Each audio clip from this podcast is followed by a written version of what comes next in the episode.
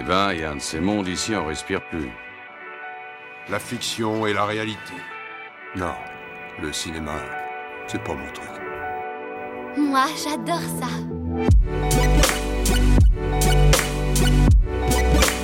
C'est vraiment un navet, ce film. Je trouve bon, moi, ce film.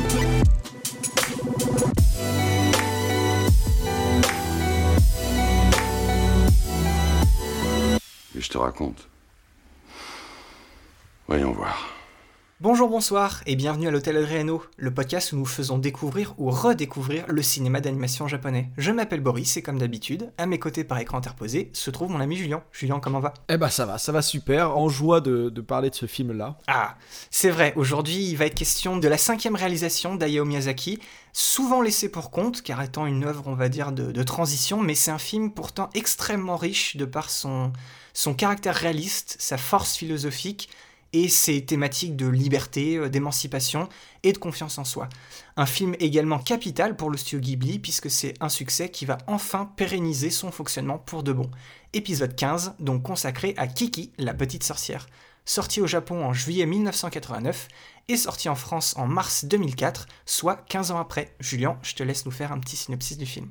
Avec plaisir. Alors Kiki est une petite sorcière de 13 ans et la tradition veut que chez les jeunes sorcières, durant leur 13e année, elles partent faire leur apprentissage loin de leurs parents dans une ville inconnue. Donc Là, le tour de Kiki est enfin arrivé. Alors, une nuit de pleine lune, accompagnée de son chat Gigi, elle part à l'aventure sur son balai jusqu'à atterrir chez une boulangère bienveillante qui s'appelle Osono, qui va lui offrir un toit. Kiki va devoir donc se confronter à la ville et ses habitants, notamment à, au jeune tombeau, on va en parler un peu plus tard. Elle va créer un service de livraison et elle va essayer du coup de trouver sa place de petite sorcière. Alors Julien, qui dit, euh, qui dit Studio Ghibli et qui dit Miyazaki, je ne doute pas que tu avais déjà vu ce film avant de qu'on enregistre cet épisode. Alors, Ah, Là, on va rigoler parce qu'en fait, je t'avais dit que je l'avais vu ce film et j'étais persuadé de l'avoir vu jusqu'à ce que je le vois euh, là pour le podcast. Et, je et en fait, il y a certaines scènes qui ne me rappellent rien du tout. Donc, je suis incapable de te dire. Je crois en fait, ma théorie est que j'ai vu le début, la première partie qui me parle beaucoup, beaucoup. Donc, c'est-à-dire toute la séquence du train quand elle va, elle se, cache dans le train, euh, elle dort dans le train, elle arrive dans la ville et tout ça. Son arrivée dans la ville me parle. Euh, le visage de Tombeau me parle, mais euh, tout ce qui était dirigeable et tout ça après, euh, vers la fin du film et tout ça, il y a plein plein de scènes, je n'ai aucun souvenir de ces scènes-là. Donc est-ce que je me suis endormi? Est-ce que euh, pour X ou Y raison, j'ai pas vu la fin du film? Et je, je suis, je pense ne pas avoir vu la fin du film en fait, et je pense l'avoir vu pour la première fois là quand je l'ai regardé pour le podcast. Donc c'est assez rigolo. Et quand j'ai vu ça, quand j'ai vu le film, je me suis dit mais c'est dingue en fait. Genre, je crois que j'ai jamais fini ce film alors que j'étais persuadé de l'avoir vu jusque-là. Voilà. Et toi, Boris? Euh, bah tu, là tu, tu, me, prends, tu me prends de court. C'est très, très surprenant. Je m'attendais pas, m'attendais pas à ça. Alors personnellement, j'ai une petite, euh, j'ai une petite anecdote à raconter parce que la première fois que j'ai vu ce film, c'était lorsque j'ai fait un stage à l'étranger. Je suis, j'ai passé euh, quatre mois tout seul à, Amsterdam. C'était la première fois que je voyageais euh, hors France et que je restais, on va dire, seul euh, en pays étranger. Et euh, un, beau soir, justement, où je me refaisais. euh, bah, C'était à peu près à ce moment-là que j'ai commencé à me refaire les, les Ghibli, en fait. Et, et Kiki la petite sorcière, c'était un des Miyazaki que je n'avais pas, que je n'avais pas vu. Donc, du coup, j'ai regardé ça un soir. Et je peux te dire que, justement, en étant la première fois, c'est la première fois que je partais, que j'étais tout seul, tu vois, par rapport à. Tu as, tu as vu le film comme moi, à tout ce qui se passe euh, c'était impossible pour moi de pas être genre touché euh, en plein cœur par rapport à ce que Kiki traverse et par le message du film. C'est un, il a résonné mais genre à, à 2000%. C'est un, film que j'ai énormément apprécié. Je pense que je l'ai vu au, au- au bon moment. Par rapport à notre éternel débat VOVF qui n'a à mon avis pas changé, Non. je tiens à noter que pour le, le retour de la version française, c'est le retour d'Adeline Chetaille dans le rôle de Kiki. Et j'ai déjà exprimé tout le bien que je pense d'elle dans notre épisode 6 sur euh, Nausicaa. Donc c'était aussi une très bonne expérience de ce côté-là. Donc ouais, là, voilà, premier, premier visionnage très impactant. Et du coup, là, en l'ayant revu et puis en ayant fait les recherches, j'étais un peu, j'étais un peu choqué par le consensus général sur ce film, après avoir euh, fouillé un peu ici et là. Euh, ce consensus, en fait, c'est que à part, on veut dire, aux États-Unis où il est vraiment pas mal aimé, crois-le ou pas, euh, Kiki la petite sorcière, c'est considéré comme une simple parenthèse ou un espèce de film de transition ou un film mineur dans la carrière de Miyazaki. Et, moi, je suis en mode, hein, quoi, P- p- p- pardon? Je, tu vois, alors oui, peut-être que je l'ai vu genre vraiment pile poil au bon moment dans ma vie pour qu'il résonne autant. Peut-être qu'effectivement l'histoire elle est assez simple et qu'il y a trop d'éléments entre guillemets euh, réalistes et pas assez de fantaisie pour un Miyazaki. Mais je trouve que c'est exactement ce qui fait sa force.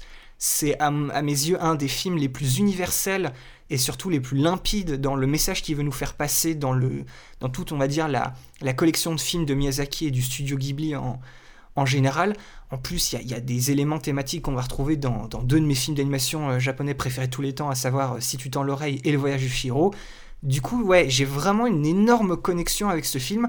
En plus, tu sais, euh, il y a les, amateurs de cinéma, on aime bien se poser des petites questions et je pense que tu as déjà entendu cette question-là quand on te dit dans quel, euh, dans quel univers de film tu voudrais vivre ou dans quelle ville de- film tu voudrais vivre? Bien sûr. Bah moi, ma, depuis que j'ai vu ce film, ma réponse c'est toujours la même. C'est la ville de Corico, la ville de ce film que je trouve euh, juste exceptionnelle. Je vais euh, en parler en, en détail, en long, en large et en travers plus tard dans la partie euh, esthétique du podcast. Mais donc voilà, de mon côté, Kiki la petite sorcière, c'est très loin d'être un film mineur et c'est un film que j'aime beaucoup beaucoup. Alors dis-moi, Julien, maintenant toi, et, l'ayant vu, on va dire pour de vrai, pour la première fois très récemment, qu'est-ce que t'en as, qu'est-ce que t'en as pensé? Eh ben, sur le fait que ce soit pas un film mineur, je suis complètement d'accord avec toi, parce qu'il y a des choses quand même, euh, je pense, à remettre dans le contexte, et contexte qu'on vous offre avec ce, avec ce podcast, mais il faut savoir que le film, euh, du coup, est sorti en 89, et c'était quand même, euh, il faut quand même souligner la maestria, euh, bah déjà toujours, euh, la maîtrise de, Miyazaki concernant les scènes d'action, parce qu'il faut savoir qu'en termes d'action, on est quand même relativement servi et des choses qui sont virtuoses de mon point de vue, mais encore aujourd'hui en fait, des, choses qui- on a vraiment l'impression de voler avec Kiki, on a vraiment l'impression d'être, enfin les, impressions de vitesse, les impressions de tout ça, c'est quelque chose qui est techniquement, c'est un film qui est très fort, et aussi dans ses thématiques, j'ai été très très surpris puisque en fait, il laisse transparaître des choses, notamment, euh, j'en parlerai aussi euh, plus tard, euh, notamment le côté, ou on en parlera d'ailleurs plus tard, le, côté lutte, on va dire, de l'artiste, de l'inspiration, de la motivation, de tout ça. voilà, c'est des choses qui sont finalement en fait très fortes chez les gens qui le vivent. Et c'était, pour moi, ça m'a beaucoup beaucoup touché de voir des personnages de films d'animation. Voilà, c'est un truc à noter aussi, c'est que c'est des personnages de films d'animation qui parlent de thèmes aussi matures, aussi précis, aussi pointus. Et en fait, c'est quelque chose qui, pour moi, c'est un film qui est euh, oui, et en fait extrêmement réfléchi, extrêmement mature et tout ça. Donc pour moi, non, c'est. Oui, je suis totalement d'accord avec toi, c'est impossible de considérer ce film comme un film mineur, rien que pour tout ce qu'il raconte et pour euh, ces scènes d'ac- d'action qui sont pour moi incroyables et qui m'ont animateur de métier euh, moi-même m'ont donné envie d'animer des scènes euh, dans ce genre-là mais, fois mille quoi. C'est un truc de fou pour moi c'est incroyable. Oui, je pense que pour, euh, pour nous deux, étant deux personnes, on va dire, qui, qui travaillent dans, dans des métiers créatifs, hein, où il y a attrait à la création, et enfin, ce que traverse Kiki, justement, ce, ce côté... elle, enfin, elle vole, c'est son service de livraison, mais c'est un, un gros symbole pour toutes les personnes enfin, qui, qui veulent créer des choses et justement leur, leur, on va dire, leur, leur cheminement au jour le jour. Enfin, comme tu dis, cette espèce de lutte pour la création. Enfin, c'est vrai que c'est quelque chose qui, à mon avis, peut résonner avec euh, ce, ce genre de personnes-là. Je pense encore plus que des personnes, on va dire, un peu plus âgées qui, qui peuvent justement avoir un lien avec, ce, avec cette, euh, cette histoire. Enfin, c'est vrai que il y a un espèce de, en plus voilà c'est- un film d'animation comme tu l'as dit. Euh, Miyazaki justement est un créateur. Il a toujours voulu euh, dessiner justement faire les choses à la main. Ce côté artisan faire ressortir ça aussi tu vois discrètement. Et pourtant justement on est on est des personnes qui créent. C'est- limpide pour nous. C'est vraiment ce qui ce qui ressort énormément du film. Donc euh, ouais c'est un, un film vraiment très spécial pour euh, pour des personnes comme nous je pense. Exactement Ah, vous devez être inquiet de voir votre fille partir vers une autre ville. Je suis sûre que Kiki s'en sortira très bien. Quel genre de ville tu voudrais? Une grande ville? Oui, un endroit où il y ait la mer. Ah, t'en as de la chance Mais je pars en apprentissage. Pour devenir une vraie sorcière, je dois pouvoir tenir un an loin de la maison. Tu tiendras s'il y a des garçons sympas. Kiki, c'est l'heure. J'arrive C'est sur ce balai que tu veux partir Oui, et je l'ai fabriqué moi-même ce matin. Comment tu le trouves Il est un peu petit, comment veux-tu voler là-dessus Prends le mien, tu seras plus à l'aise, tu verras. Oh non, j'en veux pas, il est trop vieux. C'est un avantage qu'il soit vieux. Il a tellement servi qu'il ne craint pas la tempête. Je serai plus tranquille. Tiens, prends-le. Je me suis pas donné autant de mal pour rien, n'est-ce pas, Gigi Personnellement, je préférerais celui de ta maman. Merci de m'aider. Kiki, lorsque tu seras habitué à la ville, tu auras tout le temps de t'en fabriquer un autre.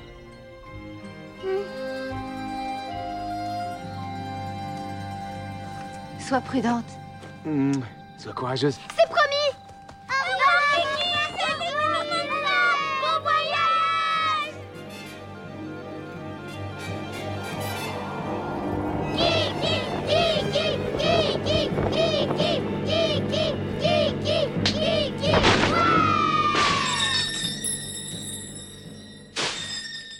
Alors, on va commencer comme d'habitude avec un petit peu de contexte. Alors, on va se mettre dans la peau du studio Ghibli en 1988. On est juste après le, succès d'estime qu'a eu Totoro et Le tombeau des Lucioles.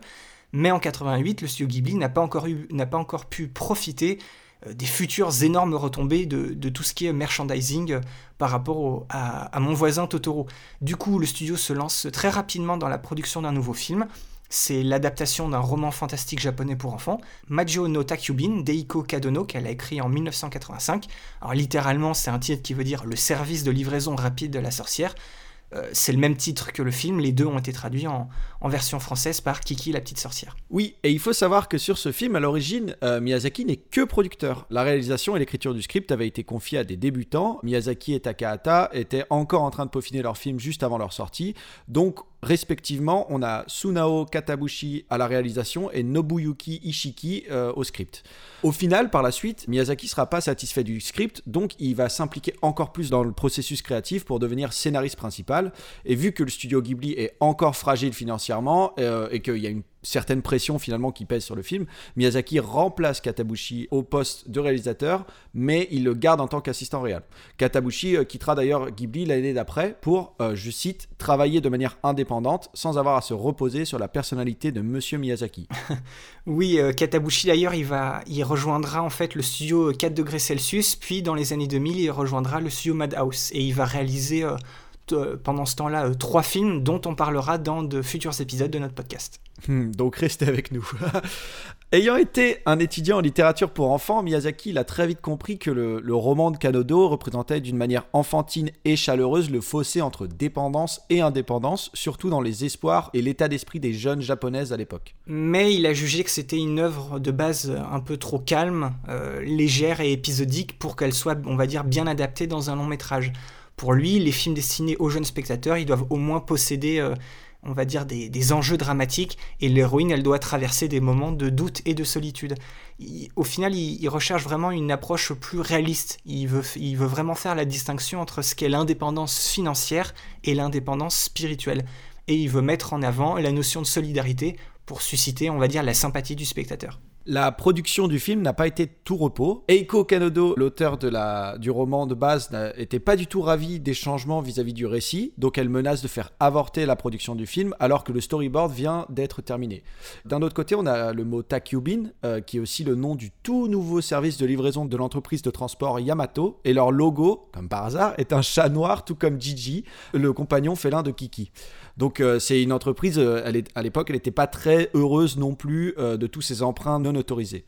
Le héros de, cette histoire, au final, qui a résolu en très grande partie ses conflits, c'est Isao Takahata, encore une fois grand diplomate, puisque à force de persuasion, il évite que, Kanodo fasse annuler le projet et Yamato devient un sponsor du film, carrément. Et tout ce petit monde a pu tirer un très bon profit de cette association avec le, film et son succès. Euh, le roman a connu une suite, il y a eu 5 volumes en plus de l'original, et euh, l'entreprise de livraison Yamato a tiré une pub vraiment très favorable pour leur service de livraison. Donc tout le monde était content au final. Merci, monsieur Takahata. La sortie du film au Japon se fera le 29 juillet 1989 et c'est enfin le premier gros succès national du studio Ghibli. On a 2 640 000 spectateurs, première place au box-office en 1989, le prix du public euh, de l'Académie japonaise, genre c'est leur César à eux en gros, et le premier lauréat aussi du tout nouveau prix Mainichi du meilleur film d'animation. Alors on rappelle, les prix Mainichi sont les prix cinéma les plus prestigieux au Japon. Le prix Nobuo Fuji, que Miyazaki euh, jusque-là n'a pas arrêté de sera désormais remis au meilleur film d'animation possédant un budget plus modeste. Donc ce film finalement finit d'asseoir pour de bon la réputation du studio et c'est aussi un résultat inespéré qui va permettre plein plein de choses, dont l'installation dans des locaux flambant neufs imaginés par Miyazaki lui-même. Donc euh, on passe de, euh, de 300 mètres carrés à 1100 mètres carrés. Euh, on a une augmentation des salaires. Ils se mettent à embaucher à plein temps et à long terme une bonne partie de l'équipe du film. Donc les plus expérimentés, les plus fidèles du studio pour que bien évidemment, ils n'aillent pas voir ailleurs. On a l'ouverture aussi d'une section dédiée à l'apprentissage en interne des nouveaux talents. Et enfin, Toshio Suzuki quitte son poste de rédacteur en chef du magazine Animage pour officiellement devenir le producteur principal du studio et il deviendra même l'année d'après, en 1990, son président. En 2003, c'est la sortie de la VHS aux États-Unis, mais malgré un espèce de nouvel accord avec Disney qui se voulait beaucoup plus rassurant au niveau de l'exportation des films, ils vont ajouter de nouvelles musiques comme ils ont fait dans Le Château dans le ciel parce que encore une fois dans le film il y a pas mal de silence et apparemment les Américains ils n'aiment pas le silence, il faut qu'il y ait de la musique. Les, musiques de générique de début et du fin du film, qui sont, on va le dire un peu plus tard, des espèces de, petites musiques euh, un peu pop euh, japonaises des années 60, ont été complètement remplacées. Et il y a aussi une modification euh, très choquante pour assurer, encore une fois, un happy end total à l'américaine. Gigi, le chat, va retrouver la parole à la toute fin du film alors qu'il la perd définitivement dans la version originale. Et pour une très bonne raison, on vous l'expliquera bien sûr un peu plus tard. Et euh, bonus de mauvais goût, euh, la jaquette VHS euh, pour la Fox qui est toujours pas au top, même si elle est, on va dire, un tout petit peu mieux que Totoro, mais c'est pas encore ça. Et en 2004, le film sort chez nous en France au cinéma, un peu plus de 600 000 spectateurs, donc c'est un succès très honnête. Et le DVD sortira l'année d'après en 2005, et lui aussi remportera un succès tout à fait honorable. On passe maintenant à la partie histoire et thématique. On le rappelle, c'est l'adaptation du roman d'Eiko Kadono. On l'a dit un peu plus tôt, le roman original, il est plus épisodique et léger. Euh, Miyazaki, il souhaite peindre de façon plus réaliste et donc plus contrastée le passage à l'adulte. Il veut que son personnage affronte des choses comme l'anxiété, la désillusion, la solitude. Il invente notamment la crise de Kiki qui n'est pas présente dans le roman de base, qui perd du coup sa confiance en elle et son pouvoir de voler et aussi le avec le dirigeable à la fin. D'un autre côté, il accentue aussi l'importance de l'argent pour survivre, là où dans le livre, Kiki aide souvent par amitié ou par troc. Miyazaki y donne donc un aspect plus contemporain et social à son œuvre pour que les jeunes filles puissent s'y identifier. Il y a d'autres petits changements notables, par exemple dans le livre, le personnage d'Ursula n'est qu'un client anonyme de Kiki, euh, le chat Gigi n'a pas de petite copine à la fin, Kiki ne perd pas sa capacité à parler avec Gigi ou à voler, euh, et dans les illustrations du roman, Kiki, elle est en fait dessinée avec des cheveux beaucoup plus longs, mais ça posait des difficultés d'animation qui ont été résolues en lui donnant une coupe avec des cheveux, des cheveux plus courts. Au final, Kiki la petite sorcière, ça reste un film très tendre avec un scénario dénué de méchants ou de conflits extérieurs. C'est un film qui est principalement rythmé par les états d'esprit de Kiki, entre joie, ennui et inquiétude. Le résultat, c'est une alternance entre des passages mouvementés et contemplatifs, que ce soit dans l'agitation de la ville ou dans le calme de lieux, on va dire, un peu plus euh, bucoliques. C'est un rythme qui reflète au final le passage un peu chaotique de l'âge adulte de Kiki. Il y a beaucoup de scènes qui ne font rien avancer l'histoire à proprement parler, mais elles ont toute une fonction de véhiculer une émotion plus ou moins intense. Oui, d'ailleurs, d'ailleurs là-dedans, on peut citer les scènes de vol, qui sont un élément finalement central du film. C'est très très important dans le cinéma de Miyazaki. On a, c'est vraiment le symbole de, passion et de frénésie, mais aussi d'émancipation pour ses héroïnes. C'est une habilité d'ailleurs qui lui permet de surmonter les limites physiques et sociales auxquelles les filles doivent faire face. Dans ce film en particulier, le, le vol, euh, c'est une triple métaphore qui évoque l'indépendance, la solitude ressentie lorsqu'on est différent et le talent sous toutes ses formes. Surtout le, le talent on l'a dit euh, dans, l'introduction, le talent artistique, artisanal et euh, le travail manuel.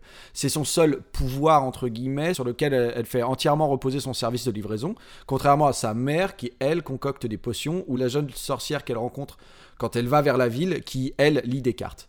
D'ailleurs, euh, c'est la perte de faculté de voler qui va matérialiser la crise de confiance de Kiki. Et par exemple, toutes ces scènes où on, voit la diminution progressive de la complicité de Kiki avec son, son chat Gigi, qui lui va finir par euh, draguer le chat de la voisine et, qui va partir faire sa vie un peu plus tard, puis qui perd complètement la faculté de parler avec sa maîtresse. Tous, tous ces petits moments, en fait, ça symbolise dans le film sa perte d'innocence, mais aussi quelque chose d'indispensable pour pouvoir embrasser la vie adulte et ses responsabilités. Du coup, est-ce que Gigi finit-il par retrouver la parole comme dans la version américaine?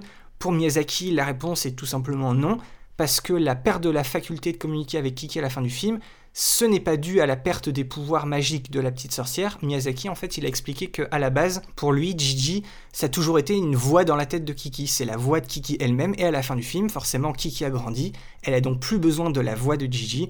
C'est au final Kiki qui a changé et pas son chat. Le tournant du film, c'est que lorsque tous les liens, c'est lorsque tous les liens avec de sa vie d'avant et donc de son enfance sont brisés du coup. Donc euh, sa radio qu'elle tient de son père, euh, qui ne capte plus que des émissions d'une langue qu'elle ne comprend pas, lorsqu'elle n'arrive plus à voler, qu'elle brise son balai qu'elle tient de sa mère, et que le moment aussi du coup où elle ne comprend plus son chat. C'est l'apogée de son isolement et le début de sa perte de confiance en elle. Mais voilà, toutes ces choses-là, c'est vraiment la première étape vers son indépendance le passage à l'âge adulte et la construction, on va dire, de son, moi. Kiki, c'est certes une sorcière, mais sans son pouvoir, elle est au final comme tout le monde.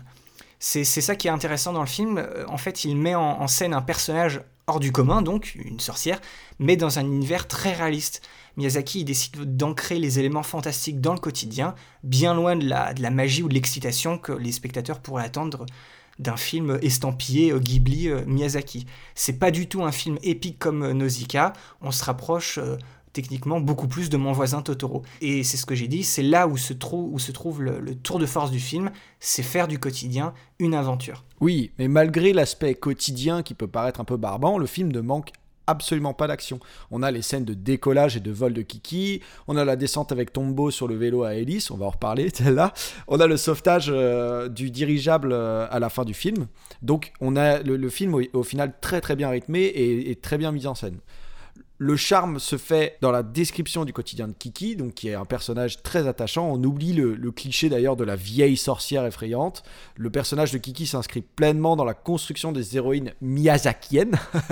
Elles sont donc c'est des, des, héroïnes qui sont décidées, pleines de vie et charmantes. Elles sont idéalisées mais avec un, un réel aspect psychologique et qui prennent leur vie en main. Kiki c'est une héroïne au final qui est un peu à contre-courant de ces personnages féminins forts et qui ne, qui ne doutent pas d'ailleurs, hein, comme Nausicaa ou Shita. Oui, en, fait, elle est un peu plus proche des filles de Totoro, tu vois, c'est un espèce de mélange de force, mais aussi de vulnérabilité. Exactement. C'est des filles qui font face à des questionnements plus terre à terre. C'est par exemple, bon là, dans le cas de Kiki, c'est la rentabilité de son job pour manger autre chose que les crêpes, faire face à ses doutes, construire son indépendance au jour le jour. Dans, dans ce film, Miyazaki, il aborde vraiment beaucoup, vraiment beaucoup la, la question de l'intégration dans la société quand on est un personnage, on va dire, marginal. Mais il utilise jamais un ton, on va dire, dramatique.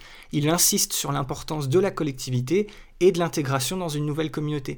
La ville de Koriko, en fait, c'est la représentation, on va dire, le symbole des grandes villes comme Tokyo ou Osaka pour les jeunes japonais ou les jeunes japonaises qui veulent faire carrière. Oui, avant, il faut savoir que Kiki vivait dans un village à taille humaine où elle connaissait tout le monde. Dès son arrivée, elle fait face, du coup à, à Koriko, elle fait face au côté impersonnel des relations et l'aspect distant, voire un poil agressif des habitants. Là-dedans, on peut citer les klaxons, le policier qui essaie de la verbaliser et Tombo qui est un peu trop entreprenant au début.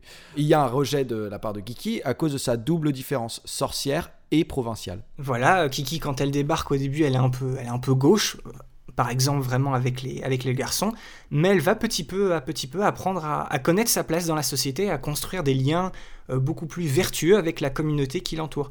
En particulier, euh, il y a un accent sur les valeurs de la politesse, du respect envers les anciens et de cette idée d'appartenance au groupe.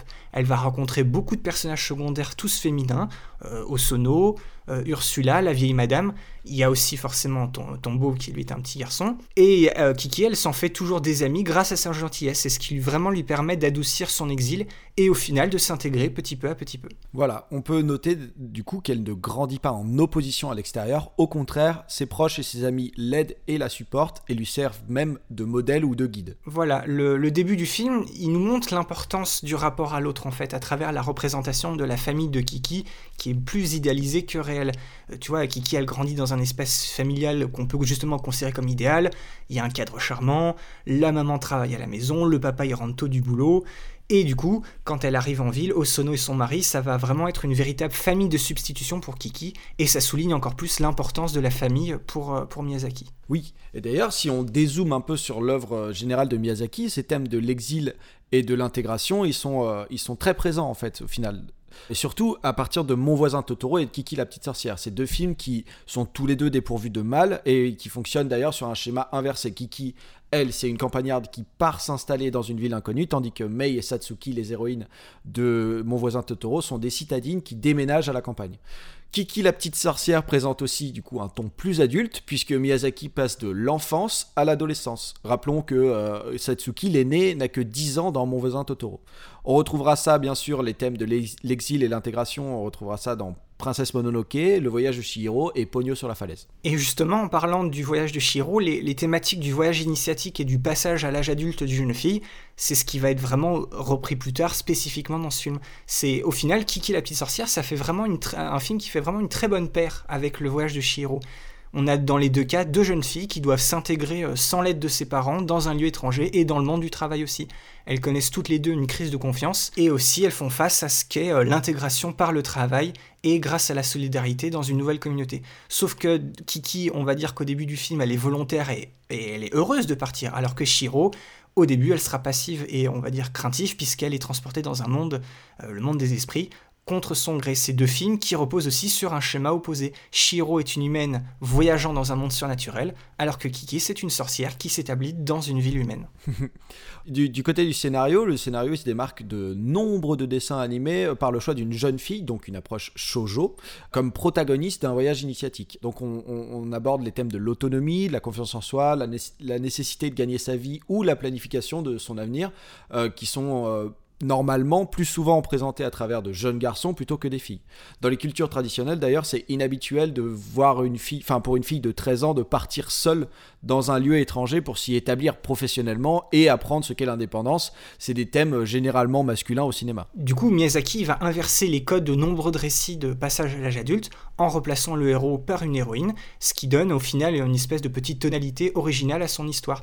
Et le meilleur exemple de ce renversement de rôle, bah, c'est à la fin quand Keki va donner, euh, secourir son ami euh, Tombo à la fin, à la différence du grand schéma classique des contes de fées où c'est toujours le jeune homme qui va sauver entre guillemets sa princesse.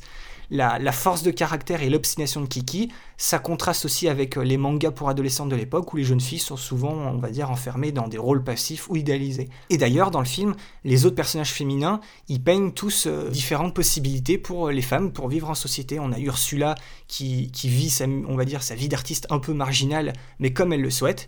Et, autre, et de l'autre côté, on a Osono qui fait office d'une figure maternelle, certes, tout en étant artisane et commerçante, donc énormément impliquée dans la communauté. Miyazaki euh, respecte les différences de caractère et d'aptitude traditionnellement euh, associées aux garçons et aux filles, mais il, veille à ce que aucun ne prenne l'ascendant sur l'autre, notamment socialement.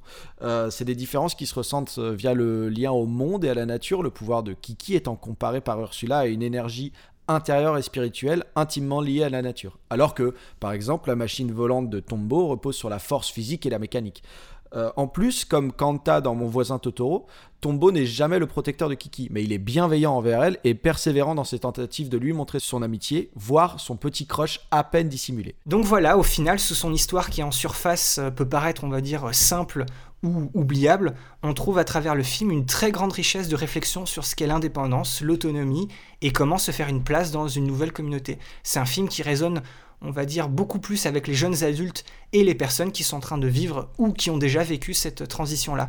Donc au final, c'est presque pas adressé, on va dire, aux enfants nécessairement. Oui, et c'est en fait même, euh, je dirais même plus que, genre, c'est un film qui est lourdement euh, conseillé aux jeunes adultes et aux gens justement qui traversent cette crise et et du coup, on le rappelle aux artistes qui parfois, euh, voilà, on est, enfin, ça demande être artiste et devoir créer tout le temps, ça demande une motivation euh, supérieure et donc du coup, enfin supérieure, constante en fait, et qu'on n'a pas tout le temps. Et l'acceptation de ces périodes de non motivation est aussi un thème abordé dans le film et euh, c'est un thème qui fait du bien en fait. Ah, tu imagines faire le tour du monde avec ce dirigeable, ça doit être formidable. Toi, la première fois que tu as volé, qu'est-ce que t'as ressenti? C'était comment? Je ne m'en souviens pas, j'étais trop petite. Ma mère m'emmenait avec elle et il paraît que je n'avais jamais peur. Oh la chance Oh, Je sais pas ce que j'aurais donné pour naître dans une famille de sorcières. Toi, il te suffit d'enfourcher ton balai et tu t'envoles. Moi, je suis obligée de pédaler sur ce machin. Voler, c'est bien, mais quand on le fait pour gagner sa vie, c'est moins amusant. Kiki, tu n'as pas le droit de te plaindre d'avoir le pouvoir de voler.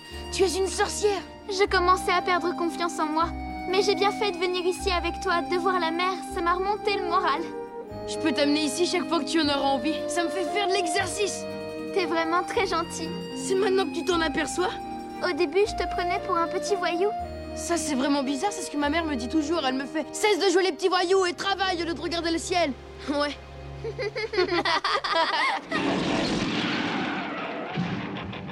Tombeau Hein Tu ne devineras jamais Quoi C'est super Viens vite Attends, moi, je reviens tout de suite. On a le droit de visiter le dirigeable, tu viens C'est génial On peut y aller maintenant Attends, qui c'est cette fille Ah, c'est Kiki. C'est une sorcière. Kiki, tu nous accompagnes On va visiter le dirigeable, le Liberté. Non merci Pourquoi? Ça va être drôle. Je la connais, elle m'a fait une livraison pour mon anniversaire. Quoi? Elle travaille déjà à son âge? Quel courage elle a. Viens, je vais te présenter. Je rentre, au revoir. Qu'est-ce qui se passe? On va parler d'esthétique, de réalisation et de musique à présent. Comme toujours pour un film Ghibli et plus spécialement de Miyazaki, on est sur une animation traditionnelle sur cellulo. Alors qu'on commence euh, à l'époque à avoir de plus en plus d'animations par ordinateur, ici et là dans l'animation mondiale. Ici, on opte pour euh, une approche très cinématographique dans son langage visuel. Il y a beaucoup d'utilisation de mouvements de caméra. On a des focus, des zooms, des panoramiques, des trackings euh, qui offrent une grande quantité d'informations en un seul plan et qui offrent beaucoup de points de vue et de perspectives originales, surtout dans les scènes de vol d'ailleurs. On a des fondus pour montrer des transitions de météo et de lumière, et on a même de la surimpression. Par exemple, on voit l'activité à l'intérieur de la boulangerie, mais depuis l'extérieur à travers les vitres et ses reflets. Euh, comme sur le plan thématique, l'animation du film en général trouve une balance dynamique entre les moments frénétiques et vifs et d'autres beaucoup plus calmes et contemplatifs. C'est toujours lié d'ailleurs aux, préoccupations et à l'humeur de Kiki. On voit ça jusque dans la manière où elle marche ou vole sur son balai. Il y a, un contraste entre élégance et légèreté et tension et maladresse. Oui, c'est toujours une importance capitale, la, minutie de la gestuelle et de l'attitude des personnages pour Miyazaki.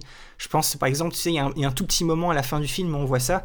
Kiki, elle, elle court, elle sort d'une maison et elle, elle essaie de courir très vite, elle prend un virage et elle glisse, tu vois, elle à deux doigts de se, de se casser la figure et c'est ce genre de petits détails qui passerait je, pas par la tête euh, dans d'autres dans d'autres films d'animation, je pense. Exactement. Moi, je pense à beaucoup de moments où elle monte des escaliers et que chaque marche, c'est un mouvement différent. C'est pas juste un mouvement copié. Et, euh, et donc, du coup, c'est une, une approche qui est souhaitée par euh, les directeurs d'animation, notamment Yoshifumi Kondo, dont on a découvert le talent sur le tombeau des Lucioles. Donc, on vous renvoie à l'épisode 11 de ce podcast.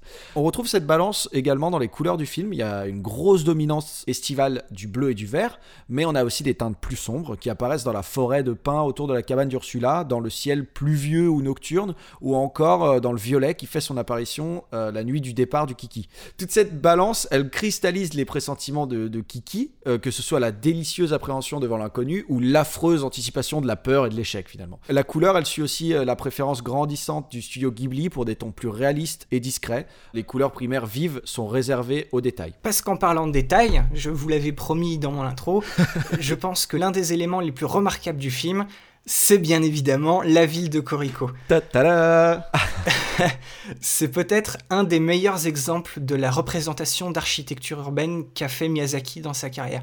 Il est peut-être un très grand défenseur de la nature, ça l'empêche pas de mettre des villes en scène d'une manière euh, extrêmement bien détaillée, euh, tout aussi vivante que les ciels et les grands espaces qui, eux, sont omniprésents dans toute sa filmographie. La ville de Koriko, pour résumer, c'est un, spectacle multicolore, éblouissant. On a un espèce de, de pot pourri de pierres, de briques, d'ardoises, de, marbre, de terracotta ou de je sais quoi. Le tout dans un espèce de collage architectural d'éléments qui rappellent des grandes villes comme Amsterdam, Paris, Naples, Lisbonne, San Francisco et surtout Stockholm. Oui, parce qu'on peut noter que Miyazaki avait visité et énormément apprécié la ville lors d'un voyage de repérage lorsqu'il travaillait sur l'adaptation, bon finalement avortée, de Fifi Brin d'Acier au début des années 70 et y est retourné avec l'équipe du film pendant l'écriture du scénario, notamment à Visby sur l'île suédoise de Gotland. Et au final, tu vois, je, pense que Stockholm, c'est un choix qui, est super logique en fait pour être le modèle de cette ville fictive où, se déroule le récit. Euh, et un récit qui est avant tout moral et philosophique, parce que, Stockholm, bah, c'est la, la ville du prix Nobel, tu vois, et le prix Nobel, c'est ça, c'est ce symbole d'ouverture d'esprit, de pacifisme et de tolérance. Avec la ville de Corico, dans son approche, on est vraiment dans l'évocation la plus pure d'une ville européenne idéalisée dans un genre de monde parallèle où la Seconde Guerre mondiale n'aurait jamais eu lieu et la ville est en parfaite communion avec la nature. Il y a les grands squares, les grands parcs, des bâtiments publics qui sont absolument majestueux, des petites ruelles qui sont super détaillées, assez fascinantes, des quartiers résidentiels qui ont l'air d'être calmes et des banlieues qui sont verdoyantes autour d'une ville en bord de mer. Par contre, c'est un tout petit peu difficile de situer l'époque et l'avancement technologique de la ville, Miyazaki, il a dit avoir placé l'histoire, on va dire, dans les années 50. Euh, on voit ça surtout par les télévisions en noir et blanc. Mais l'architecture d'Ancorico, elle inclut aussi des espèces de blocs de tours des années 60-70. On a des villas de style 18e siècle, où justement dedans, il y a des vieux fours à pain qui côtoient des fours électriques. Les voitures, elles, elles rappellent celles des années 40, et il essaye même de remettre au goût du jour les dirigeables, donc ces bonnes vieilles reliques des années 30, qui avaient brutalement disparu de nos cieux, on va dire, après l'accident du Hindenburg en 1937. Et quand on voit ce qui se passe à la fin du film, on a peut-être eu raison. Kiki la petite sorcière, c'est le film qui démontre pleinement la volonté de Miyazaki de créer des espaces cinématiques et pas juste des pâles copies ou de simples imitations de lieux déjà existants. On n'est pas face à un simple décor, mais on est face à quelque chose qui relève plus de l'art, de l'art euh, vivant, qui fonctionne de manière autonome, indépendamment de ce qui se passe dans le film. Et ça, ça lui permet aussi de glisser quelques petits clins d'œil et autoréférences. Je vous laisse euh, aller les chercher. La plus évidence, c'est le. Il faut faire attention au bus que Kiki évite de justesse avec son balai lorsqu'elle arrive en ville et qu'elle vole sous un pont. On peut lire en fait sur l'enseigne du bus sur les côtés les mots Studio Ghibli. Et un autre petit détail plus personnel, à un moment donné, il y a un petit camion rouge qui passe devant la boulangerie de Sono et vous pouvez, vous pouvez remarquer les initiales H et M avec une petite tête de cochon au milieu. Évidemment, c'est H pour Hayao et M pour Miyazaki. Et le cochon, en fait, c'est l'animal avec lequel euh, le réalisateur aime beaucoup se représenter. Donc voilà, ce genre de, d'univers créé de, de, toutes pièces et extrêmement détaillé, bah, ça lui permet justement de glisser ces petits euh, clins d'œil euh, ici et là. et du coup, je pense que maintenant on peut se lancer dans cette rubrique. On termine en beauté avec la musique du film et donc avec un nouvel instant Isaichi.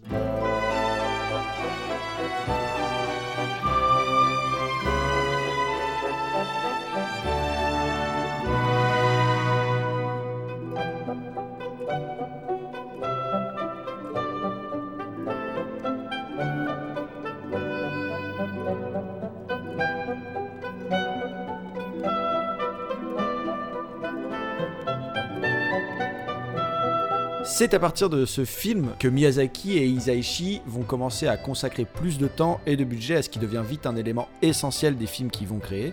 On a un thème d'intro et de fin composé et chanté par Yumi Arai dans un style musical très euh, années 60, années 70, japonais hein, d'ailleurs. C'est un petit clin d'œil d'ailleurs puisque Yumi Arai était une des chanteuses compositrices les plus appréciées de l'époque.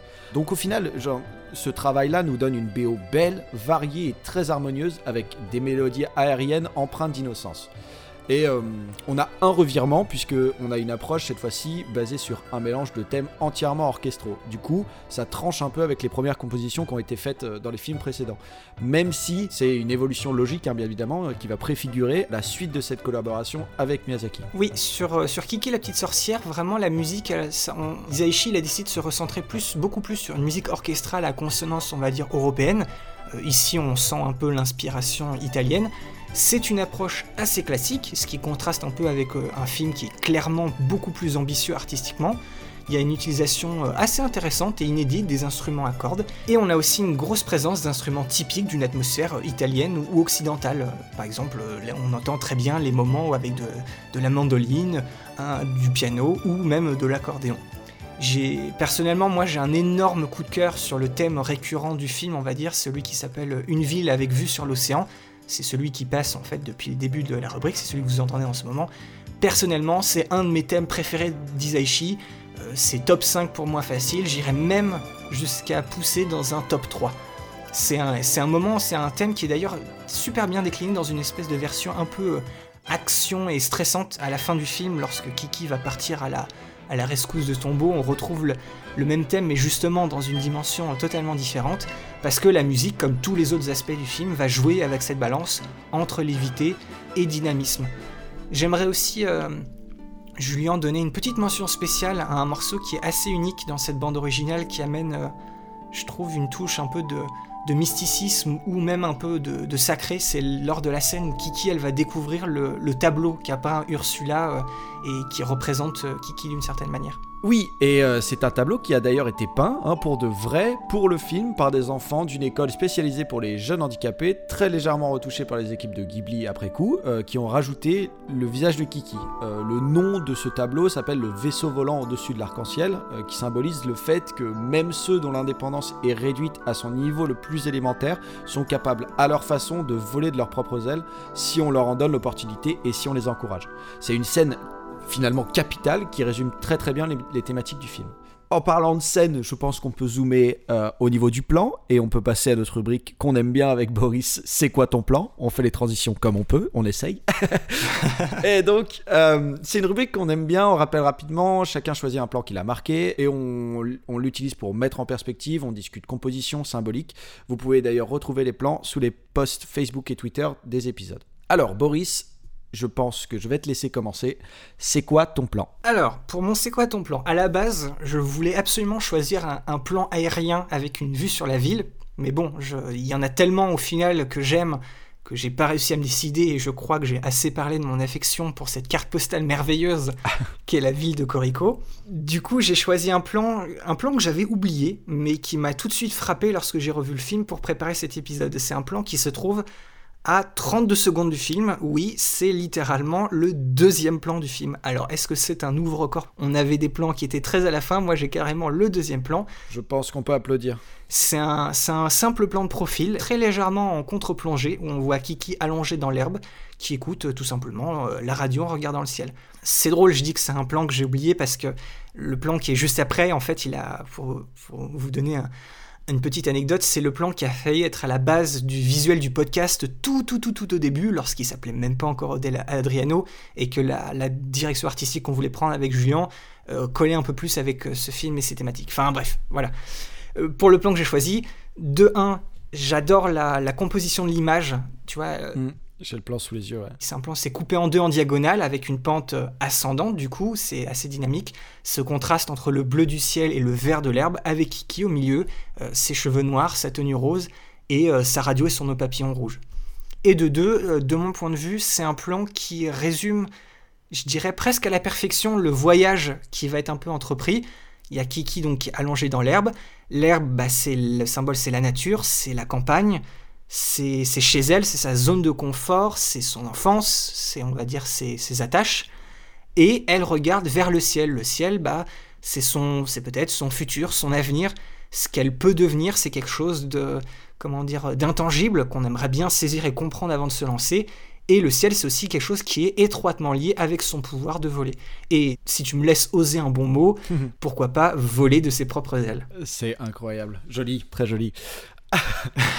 Alors, ce plan me fait penser, euh, me renvoie à deux choses. Une dont on a parlé déjà dans ce podcast, c'est euh, un des, un des courts-métrages qu'on a vu dans Robot Carnival. Euh, où on a le petit robot qui marche sur un fond de, fresque et où finalement ici en fait Kiki on avec le rapprochement que tu as fait, genre son futur, elle va aller côtoyer le monde des humains et, en fait il va en découler tout un tas de, de, de, questionnements, euh, de peurs, d'anxiété et tout ça, de problèmes à résoudre. Et en fait au final, genre moi c'est un truc qui m'a aussi quand je l'ai vu, fait penser à ce truc-là où le ciel est la représentation du monde, du monde des hommes un peu, où euh, voilà l'activité humaine et tout ça, et en fait euh, ce qui est possible et euh, le monde des possibles, et donc du coup l'incertitude et tout ça qui en est mêlé. Et aussi, bien évidemment, cette composition nous fait énormément penser, me fait énormément penser, on en parlera bien plus tard dans le podcast, à un plan très connu du, du film Le vent se lève aussi de, Miyazaki, qui est son dernier à date hein, pour le moment. Et, et donc du coup, bon, pour moi c'était impossible de ne pas voir ça. Et aussi, niveau purement technique, on peut voir que tout le travail qui a été fait sur Totoro vient ici, en fait finalement... techniquement composer l'image parce qu'on voit euh, euh, ce dont on parlait pour les traits, les, couleurs qui sont utilisées pour les traits qui sont plus nécessairement du noir mais qui sont des couleurs euh, un peu plus légères et marron et tout ça. Et en fait on sent qu'ici et pendant tout d'ailleurs la première séquence du film où elle est encore dans sa famille et tout ça c'est une image qui est très très douce qui est, vraiment extrêmement douce et encore plus que ce qu'on pouvait voir dans, Totoro. On sent qu'ils ont encore plus affiné les techniques. Et donc du coup moi c'est quelque chose qui m'a particulièrement marqué. Et en plus en HD sur Netflix ça passe très très bien. Et donc moi pour moi genre je me suis dit ok on sent aussi l'évolution technique et c'est très intéressant déjà dans les épisodes maintenant qu'on voit de voir l'évolution technique de ces de, de, voir un peu comment les choses avancent au fil au fil des films et au, au fil des années en fait finalement Je vois, je vois. C'est oui, c'est très. Tu, tu vois ce- cet aspect beaucoup plus beaucoup plus technique. J'avais pas fait le rapprochement. Enfin, de toute façon, c'était c'est une transition, on va dire naturelle. Forcément, ils récupèrent ce qu'ils ont fait correctement sur le Mhm. sur les anciens films. Mais c'est vrai que sur sur ce plan-là en particulier, c'est quelque chose qu'on peut euh, qu'on peut voir. Alors toi, Julien, c'est quoi ton plan? Parce que je l'ai devant les yeux je serais curieux de voir ce que tu y as, ce que tu y as trouvé, la signification. Dis-moi tout, c'est quoi ton plan? Avec plaisir de parler de ce plan-là, puisque j'étais littéralement comme un gamin quand j'ai vu cette. En fait, c'est la scène, hein. faut, faut vraiment, c'est dans le contexte de la scène. Le plan se situe à 1h09 12 secondes. Enfin bon, si on parle de la scène, on est plutôt vers 1h09 tout ça.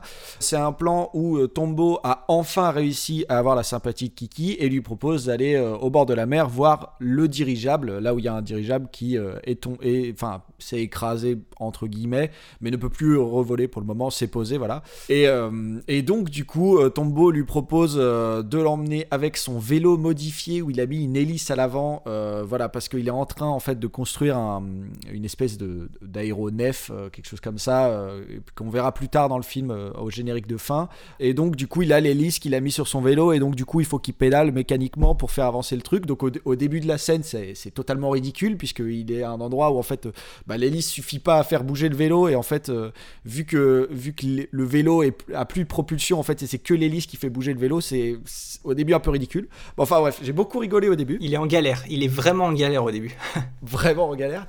Et, euh, et là, en fait, on est à un moment où ils sont euh, au bord d'une route, au bord de la mer, donc ce qui peut rappeler aussi un peu Cagliostro, et surtout dans la dynamique de la scène aussi, c'est ce qui m'a fait rappeler euh, la scène de la course-poursuite au début du château de Cagliostro, dont on a parlé dans l'épisode consacré à Cagliostro.